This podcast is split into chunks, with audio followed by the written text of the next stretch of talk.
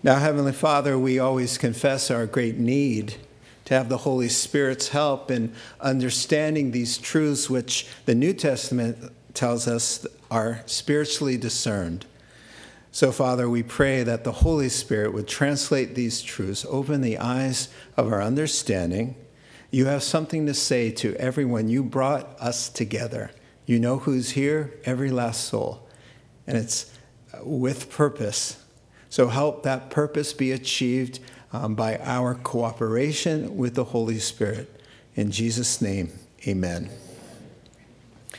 Well, for all the challenges that uh, entailed living in the Old Testament times, there were some positive things for sure. Uh, in some ways, uh, it was way less complicated. And what I mean by that is life was pretty black and white because God gave some very simple prescriptions for happiness. Uh, he said, Here's my moral law. Uh, under this covenant, if you keep it, you'll enjoy blessing. If you break it, you'll be cursed and you'll be disciplined and you'll feel it. Deuteronomy 28 says, Listen, if you obey the word of the Lord, you'll be blessed at home, you'll be blessed at work, uh, your fight against enemies will be blessed. In short, you will always be on the top and never at the bottom. Um, and then he goes on to say, The Lord will send on you curses, however, if you break his commands and rebel against the Lord and uh, forsake him for other gods. And so now, faith was still the only way to be right with God under the Old Testament. You know, Habakkuk chapter 2 and verse 4 says that those right with God must live by faith. And in Genesis chapter 15, verse 6, Abraham trusted in God, and by that trust, he was made right with God. So, uh, as a general rule, however, keeping his commands brought outward prosperity, and forsaking the commands brought devastation. It was really black and white. Now, as a general rule, under the New Testament for Christians, it's true that life goes a whole lot smoother and a whole lot easier when we obey. And we do undergo some discipline uh, when we sin, for sure, but adversity under the New Testament uh, really is independent of good or bad behavior. Uh, that's evidenced by the Apostle Paul's life and all of his struggles. He wasn't out of God's will, he wasn't rebelling, but he had a lot of uh, challenging adversity for sure. And the early church was always going through tough times, uh, not to mention the Son of God and his life. So it's often almost the sign that we're doing something right when we're struggling under the New Testament. So, that said, it will be very easy to determine here what's going on uh, as Israel is going to be defeated by the Philistines here in the 11th century before Christ. They've swerved from his commands, and his hand of favor has been withdrawn. So, here in 1 Samuel, the story of corrupt leaders and a rebellious people and all the chaos in Israel is really serving a purpose. The context, of course, is leaving the dark days of the period of the judges for more hopeful days of the kings. Uh, starting with King Saul and then to King David, called the monarch uh, period. Now, the Lord's cleaning house, as we've been seeing, He's exposing and removing the corrupt uh, priests uh, and raising up Samuel, he's growing up right now, just for context here. Uh, but these opening chapters are serving a great purpose, and you have to understand. The, the narrator is getting us ready for King David. You should be crying out for uh, who, where is the man after God's own heart who's going to rescue us? God's king to, to battle, uh, for, go out and battle victoriously for us so that we can enjoy God's blessings. Well, we've got 12 more chapters to go before we meet King David. So, our context here is we pick up in chapter 4. Uh, Samuel's growing up He's almost grown up all the way. It's time for God to make good his promise to bring judgment on Eli's family for their wicked corruption of the ministry, and also on Israel for following in their footsteps. So, chapter 4, verses 1 through 3a.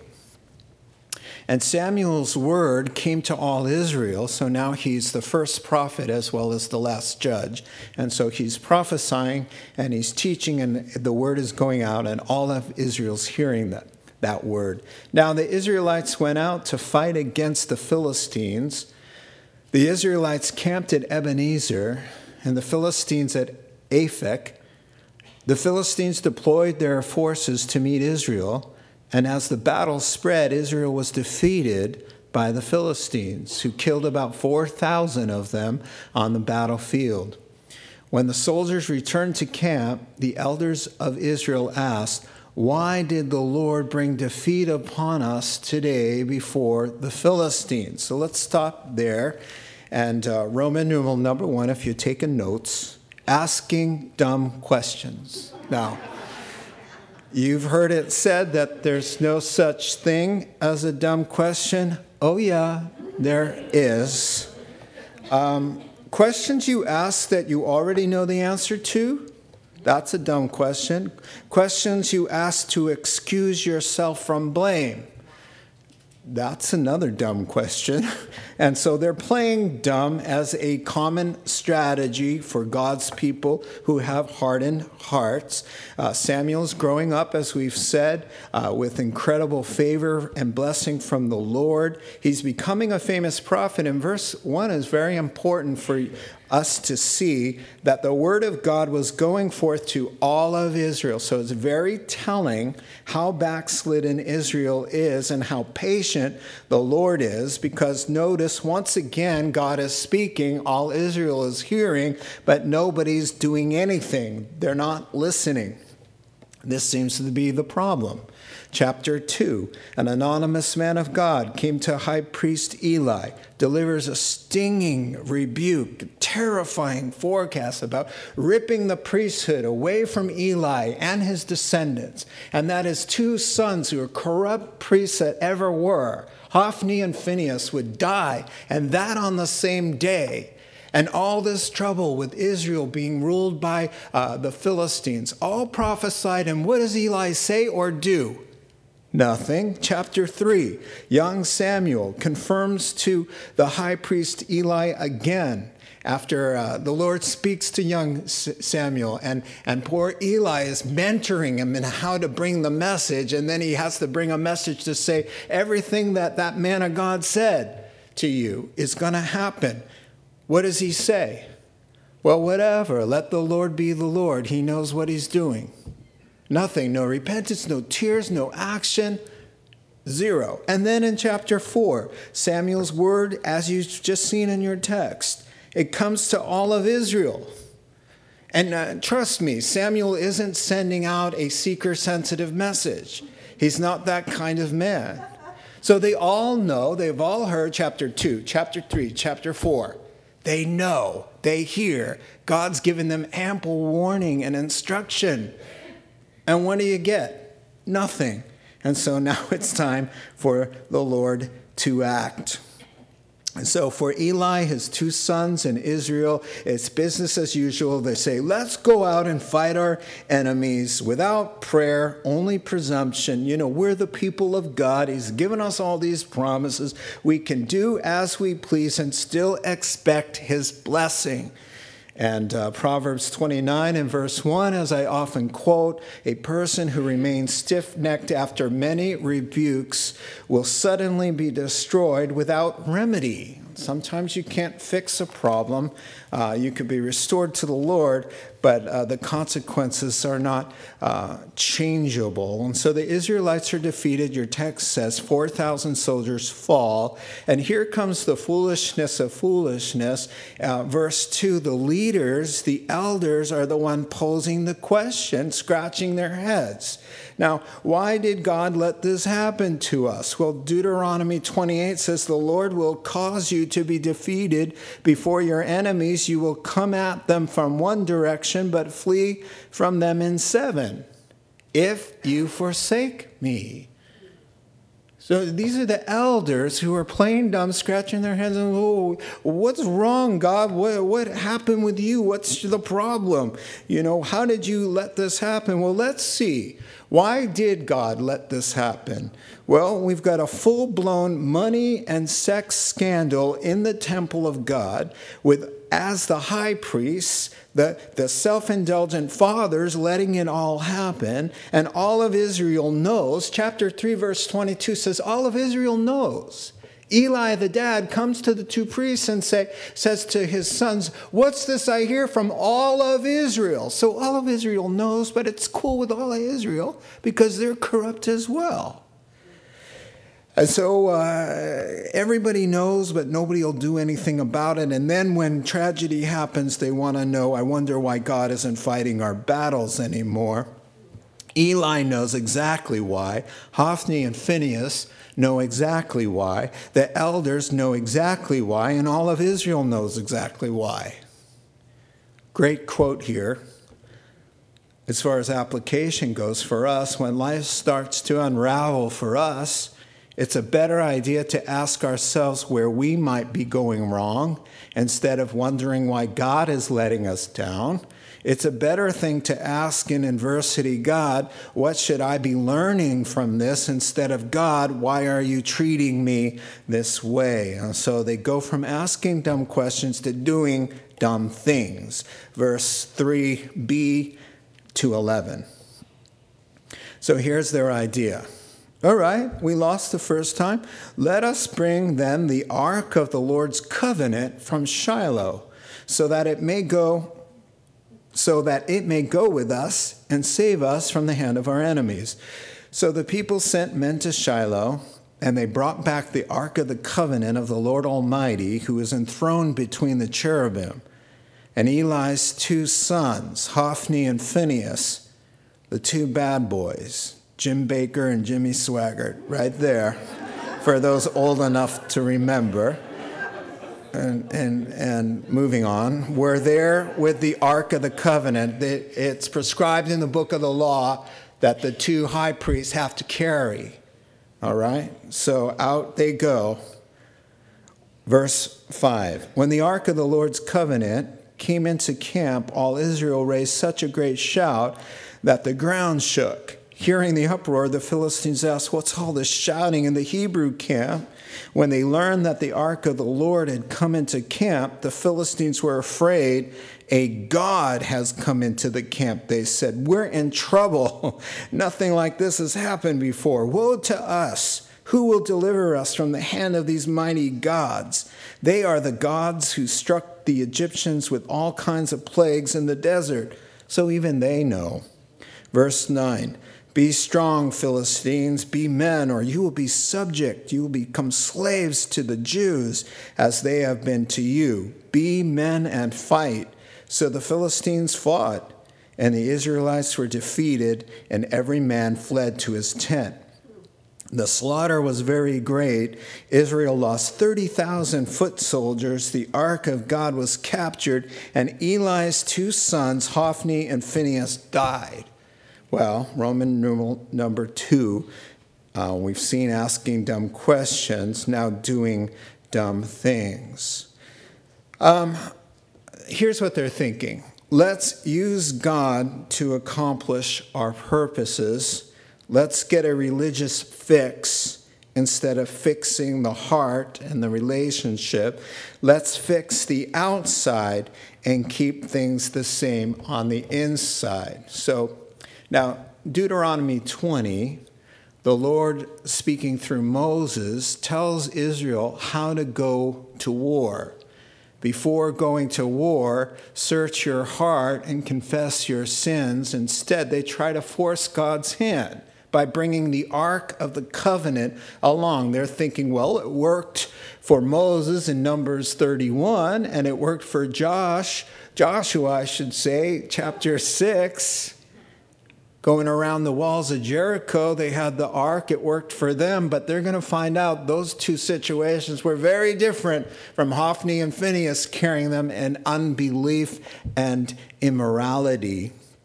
And so here's a picture of the Ark of the Covenant as we've studied it in great detail in the past. Uh, it is four feet long by two feet wide and high. And those are cherubim, the plural of cherub, angelic creatures associated with the throne of God in heaven that surround him in worship and praise. The top of the cover, the, the word ark is for box or chest. So, uh, Ark of the Covenant, covenant means the Ten Commandments. So it could be called the box for the commands. Inside are the Ten Commandments that God wrote with his finger into stone, and Aaron's rod that budded, and also a golden jar of manna. Now, it's really just the gospel. That, that top cover is called the mercy seat. The mercy seat, this ark was in the Holy of Holy Place, and you could only see it one time a year, and only one person ever saw it was the high priest. On the day of uh, atonement, Yom Kippur, Yom in Hebrew day, Kippur to cover. And so the, the high priest would enter one day a year and sprinkle blood for the sins of the people on top of the cover of the broken commands.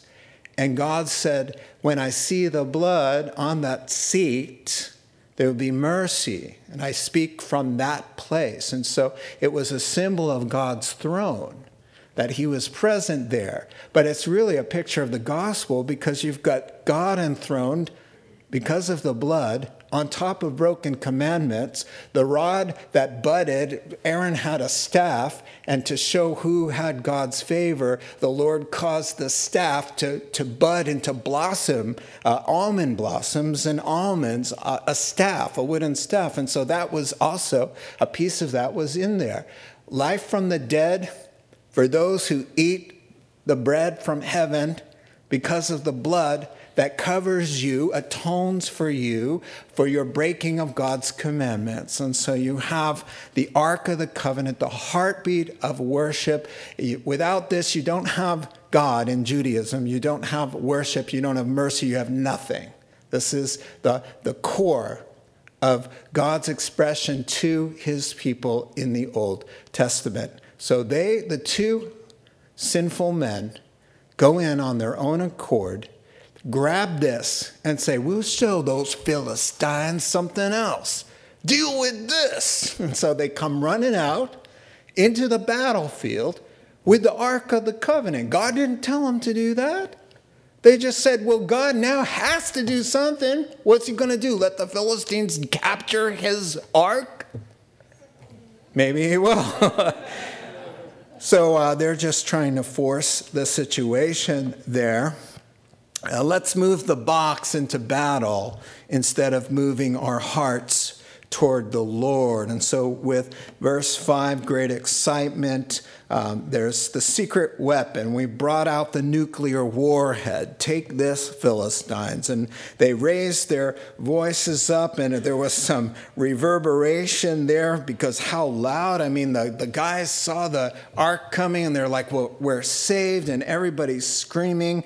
And then, uh, verse 7 the Philistines catch wind. It's the ark. Oh no, the gods have come down. We're in trouble now. Um, and so uh, they're really clueless as well. They think the gods that busted Israel out of Egypt are now down, but it's really Yahweh. And so instead of dissolving their courage, uh, bringing the ark really backfired and it caused the Philistines to really fight or die, kill or be killed. And so 30,000 soldiers are cut down.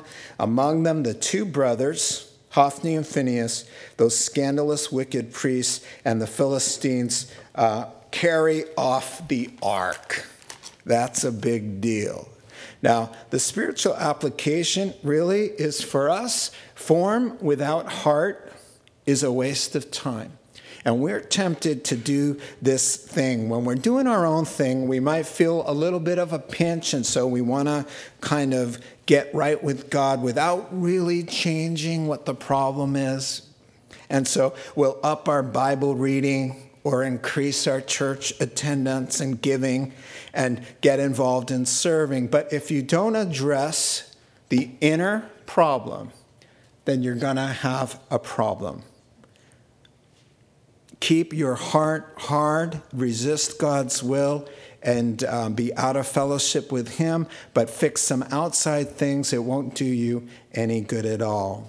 So in the New Testament, there's a great application for this. In Acts chapter 19, verses 13 and following, the seven sons of a high priest uh, named Sceva. Do you remember this story? Uh, some, I'll read it to you. Some Jews went around driving out evil spirits and tried to invoke the name of the Lord Jesus over some demon possessed. Now we're in the New Testament, right? They would say, In the name of, the, of Jesus, whom Paul preaches, I command you to come out. Well, these seven sons were doing this, and one day the evil spirit answered them and said, Jesus I know, and I know about Paul, but who are you? Then the man who had the evil spirit jumped on them and overpowered them all. He gave them such a beating that they ran out of the house naked and bleeding. Now, these guys came in, they don't have a connection themselves, but they think, hey, uh, we've seen this done. So, in, in the name of the Jesus that Paul, that Paul knows you, and, and he, it seems to work for him, and this seems like a really good formula. I'm going to try this out. And so that's really what was happening. Now, when Moses and Joshua took the ark out, they were in right relationship. Their hearts uh, the Spirit was moving in their hearts as well as moving the Ark of the Covenant. And so, uh, chapter, this same chapter, verse 12 to the end of the chapter. Now, verse 12 that same day, a Benjamite ran from the battle line and went to Shiloh, his clothes torn and the dust on his head. When he arrived, there was Eli sitting on his chair by the side of the road, watching because his heart feared for the ark of God. When the man entered the town and told what had happened, the whole town sent up a cry. Eli heard the outcry and asked, What is the meaning of this uproar? The man hurried over to Eli, who was 98 years old and whose eyes were set so that he could not see. In other words, he was almost blind. Verse 16, he told Eli, I have just come from the battle line. I, I fled from it this very day. Eli asked, What happened, my son? The man who brought the news replied, Israel fled before the Philistines, and the army has suffered heavy losses. Also, your two sons, Hophni and Phinehas, are dead, and the ark of God has been captured. When he mentioned the ark of God, Eli fell backward off his chair by the side of the gate. His neck was broken and he died, for he was an old man and heavy. He had led Israel 40 years. His daughter in law, the wife of Phinehas, was pregnant and near the time of delivery. When she heard the news that the ark of God had been captured and that her father in law and her husband were dead, she went into labor and gave birth but was overcome by her labor pains. As she was dying, the women attending her said, Don't despair, you've given birth to a son. But she did not respond or pay any attention. She named the boy Ichabod, saying, The glory has departed from Israel because of the capture of the ark of God and the deaths of her father in law and her husband. She said, The glory has departed from Israel, for the ark of God has been captured. So, Roman numeral number three, the sad report, the outcome of the battle comes to Eli, the high priest, and all the townsfolk there at Shiloh.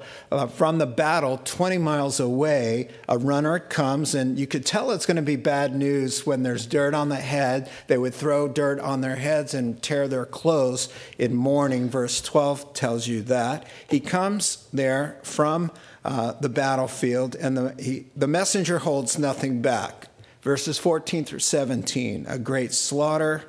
Uh, 30,000 people have died. Your sons are dead, Eli, and the ark is captured. Interestingly, Eli's concern about the ark seems more important than his two wicked sons. And now, Perhaps he's kind of faced the reality and anticipated the loss of those two boys because the Lord has told him twice in miraculous ways the boys' lives are going to end.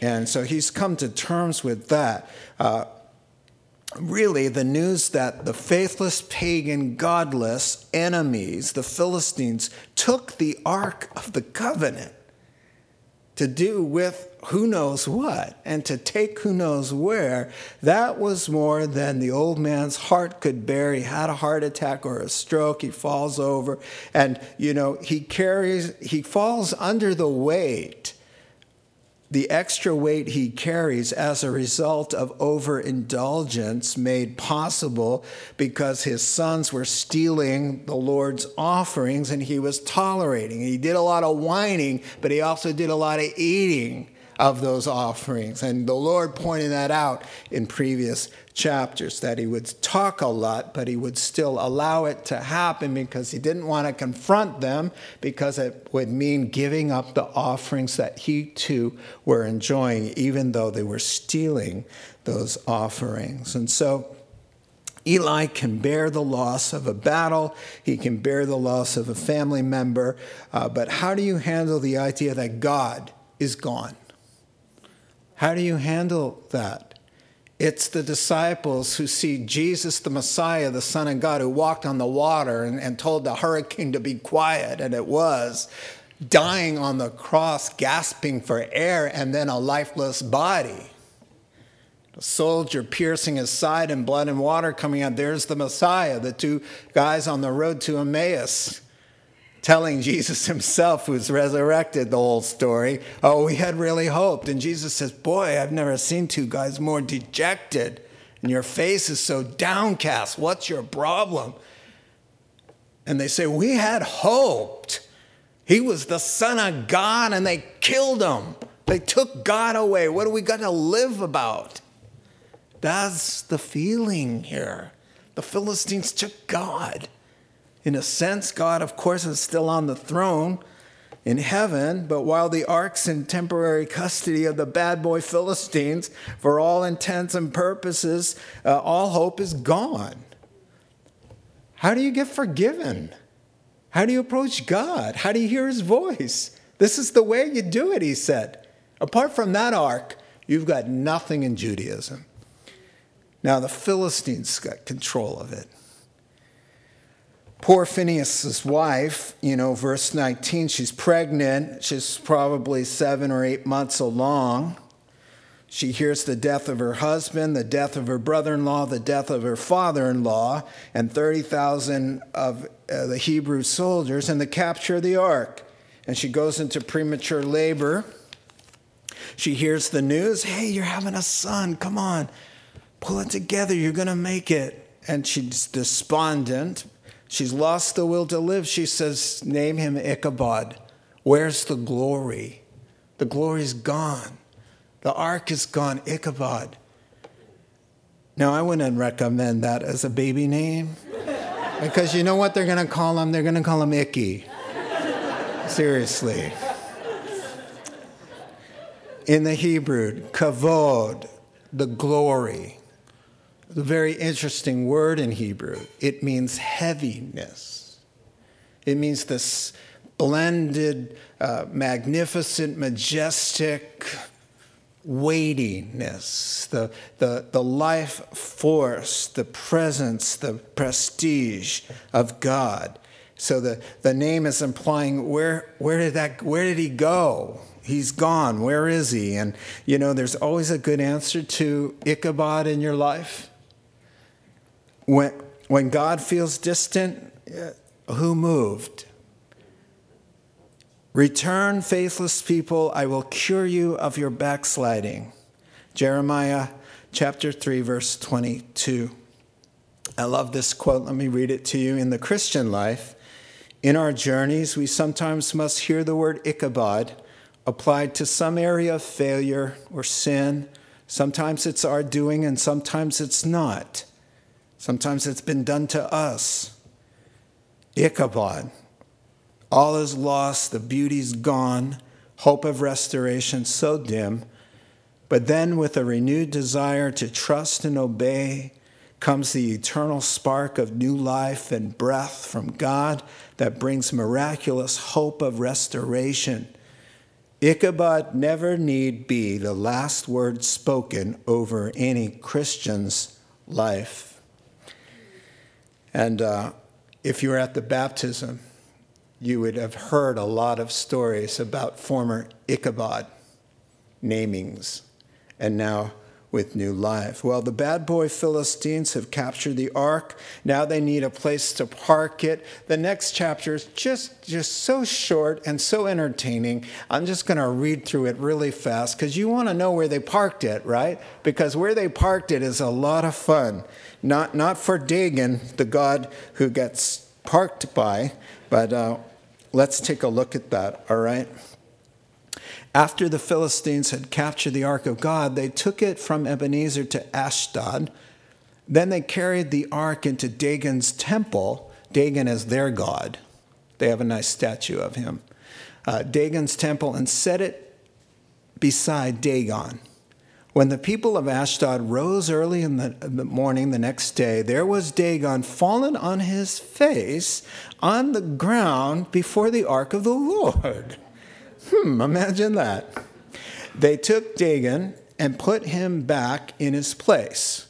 But the following morning, when they rose, there was Dagon, fallen on his face on the ground before the ark of the Lord. His head and his hands had been broken off and were lying on the threshold.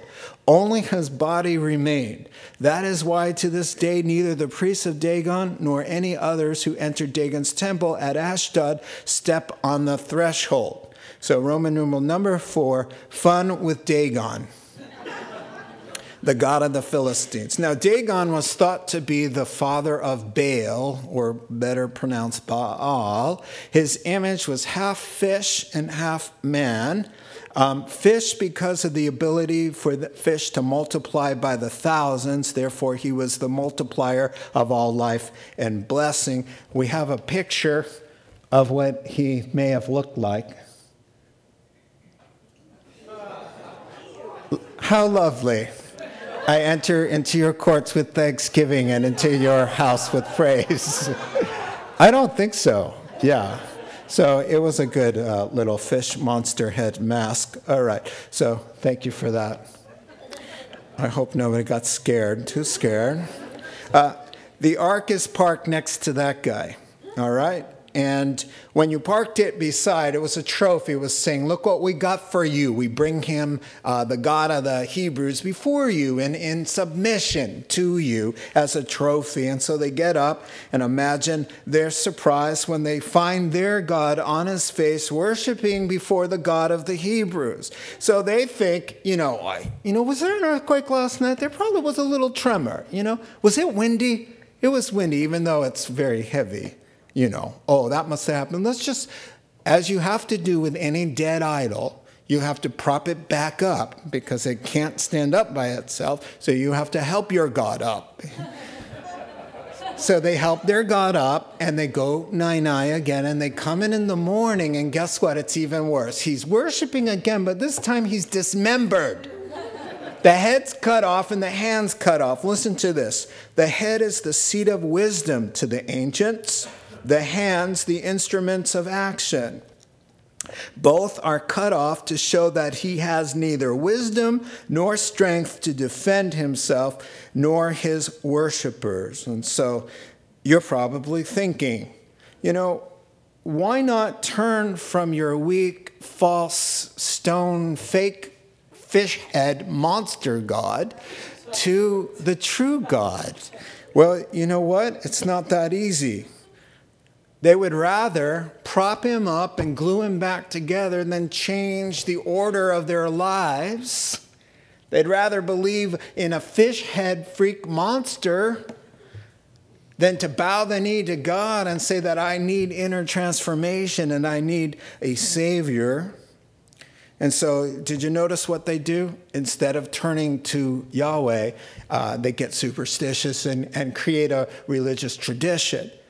After that time, no priest of pagan priest would step on the threshold because that was the sacred place where their fallen statue, the hands ended up on the threshold. So for hundreds of years, these guys never would go on the threshold. You know that old thing, don't step on a crack in a sidewalk or you'll break your mama's back or whatever. This was don't step on the threshold or you'll break our God's back. You know, that that I told you it was dumb, didn't I? The Lord was speaking once again. No, no one's listening. They just say, okay, we got this. We're going to step over the threshold ever so carefully. So he says, okay, I got to turn up the volume. Let's finish the chapter. The Lord's hand was heavy. There it is, kavod. He's getting the glory. The glory is coming back here. Uh, the Lord's hand was heavy, gloriously, upon the people of Ashdod and its vicinity. He brought devastation upon them and afflicted them with tumors. Uh, when the men of Ashdod saw what was happening, they said, The ark of the God of Israel must not stay here with us, because his hand is gloriously heavy, weighty glory upon us and upon Dagon, our God.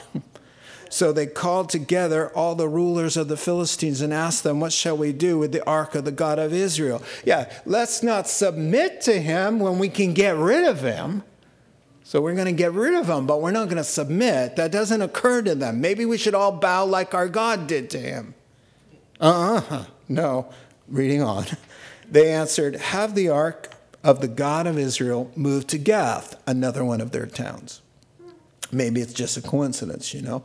So they moved the ark of the God of Israel. But after they had moved it, the Lord's hand was against that city, throwing it into a great panic. You'll notice the Lord's hand is mentioned because their God had his hands cut off. This is a God who has hands and will use them when he needs to. So there are the hands and the glories mentioned here. Uh, he afflicted the people of the city, both young and old, with an outbreak of tumors. We're going to talk about that next week, what that is. So they sent the ark of God to Ekron, another, a third Philistine city. As the ark of God was entering Ekron, the people of Ekron cried out, They have brought the ark of the God of Israel around to us to kill us and our people. So they called together all the rulers of the Philistines and said, Send the ark of the God of Israel away. Let it go back to its own place, or it will kill us and our people. They use the improper pronoun there. It's not it, it's he. For death had filled the city with panic. God's hand was very gloriously weighty, heavy upon it those who did not die were afflicted with tumors, and the outcry of the city went up to heaven. So, last point return to sender. Um, why submit to the Lord when you can just send him out of your life? So, since they missed the first clue with Dagon, the Lord brought his message home through a sorts of plagues, a terrible outbreak here. Um, they connect the dots. They're saying, well, let's try over here, and it happens again, and then a third time. And so uh, he's gaining glory against the Philistines, and the cries go up to heaven. But sadly, the cries are not of repentance necessarily, they're just cries to get us out of this jam. As the Egyptians did, they cried out, but not a lot of repentance. Now, you know, as God always will do, he gets his way with Egypt and in the Great Tribulation. He's going to bring down a heavy hand. The last seven years, the last three and a half years are going to be awful here. The church is said to have been taken away, and then judgment falls. And it says in Revelation, the fourth angel poured out his bowl on the sun, and the sun was given power to scorch people with fire. This is just one of many ways they're going to suffer. They were seared by the intense heat and they were and they cursed the name of God, crying out to heaven, who had control over these plagues, but they refused to repent and glorify him. There's the word again. That that weighty glorifying of God. They refuse to do it. They cry out, but they refuse. Now, let me show you a bumper sticker that somebody has invented just leave the lights on. We don't need the lights to go off. Thank you. So, this is invented by somebody who's playing the, the Jesus fish, Darwin fish war back and forth, right? This is from somebody who knows the Old Testament enough to know this story and to know that Dagon is a half fish, half man God of the Philistines. And so they're saying, we side with Dagon. That's what they're saying to all the Christians who have the Christian fish. You see? We live in a world that's not very much different than 3,000 years ago, 3,100 years ago. There are people who said, you know what, we're, we're sticking with this guy. Doesn't matter. Send the other guy away. We want this one. So what? His head's broken off. We'll, we'll super glue it back on. All right? Because he, he serves our purposes. We can have our sin and do our own thing. And that's the world that we live in. But thankfully, the grace of God that has appeared to us in God's kindness has softened our hearts and changed us and made us from unbelievers to believers, transferred us out of the kingdom of darkness into the kingdom of His beloved Son by the grace of God in love, predestining us to be different, to have a different response. But there, there, but the grace of God, go any of us with a bumper sticker of, of opposition to God and the truth. And those seeds are in all of our hearts. And whenever I rebel or want to do my own thing, I think it's a little bit of a seed of that kind of thinking and that kind of life, and I want nothing to do with that. I want to be sold out, filled with the Holy Spirit, doing God's will, enjoying God's blessing. And then when that blessed day comes and the trumpet sound uh, goes off, and the dead in Christ rise, and we who are alive are changed and caught up to be with the Lord forever, then we have no regrets. We enter that kingdom uh, shoulders back and unashamed. Let's pray together.